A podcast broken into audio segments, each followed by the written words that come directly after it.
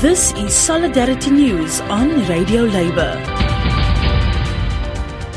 This is a Radio Labor report recorded on Tuesday, March seventh, twenty twenty-three. I'm Mark Boulanger. Trade unionists from all around the world are attending the sixty-seventh session of the U N Commission on the Status of Women in New York. The primary theme of the conference is focused on how to achieve gender equality and the empowerment of women and girls in these times of technological change. The delegates attending the conference, known as U N S W C twenty-three, are discussing the need for more women in STEM jobs. STEM, S T E M, stands for science, technology, engineering, and mathematics. I talked to one of the unionists attending the conference. Amel Sebi is the director of the Gender and Non-Manual Workers section of IndustriALL Global Union. IndustriALL represents more than fifty million union members in one hundred forty countries.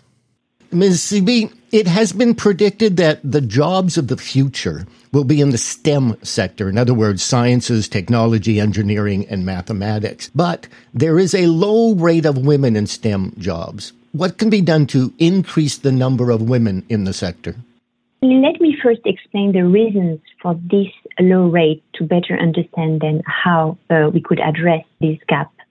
So the gender gap in higher education, according to UNESCO, while women make up the majority of students in higher education, they are the minority in I C T and broader STEM fields. So only twenty-eight percent of engineering and forty percent of computer science graduates are women. Why? Because these jobs are seen as men's jobs. Girls are rarely encouraged uh, actually to study STEM.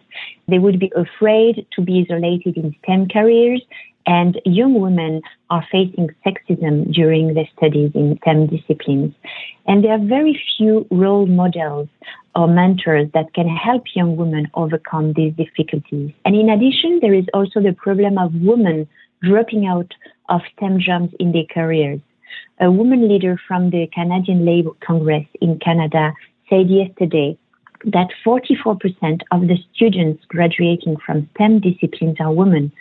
However, only twenty-three percent of STEM jobs are held by women workers.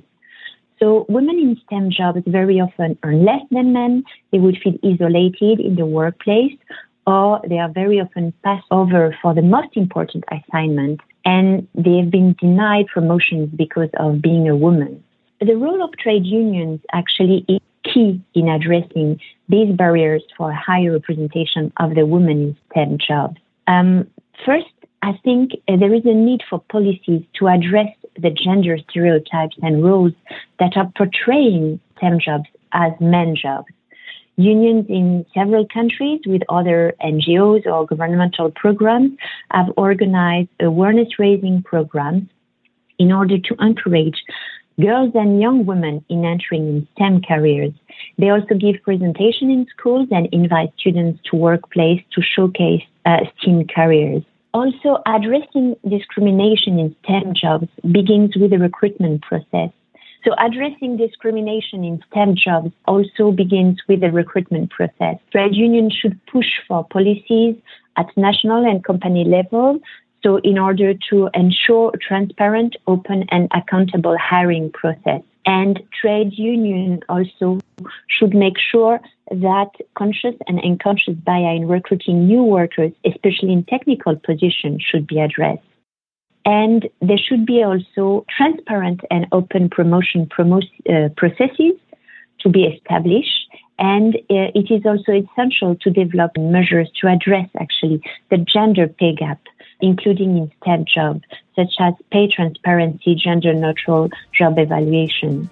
And it's very key also because the lack of work-life balance is an issue for women in STEM jobs. So trade unions should negotiate measures on work-life balance for men and women.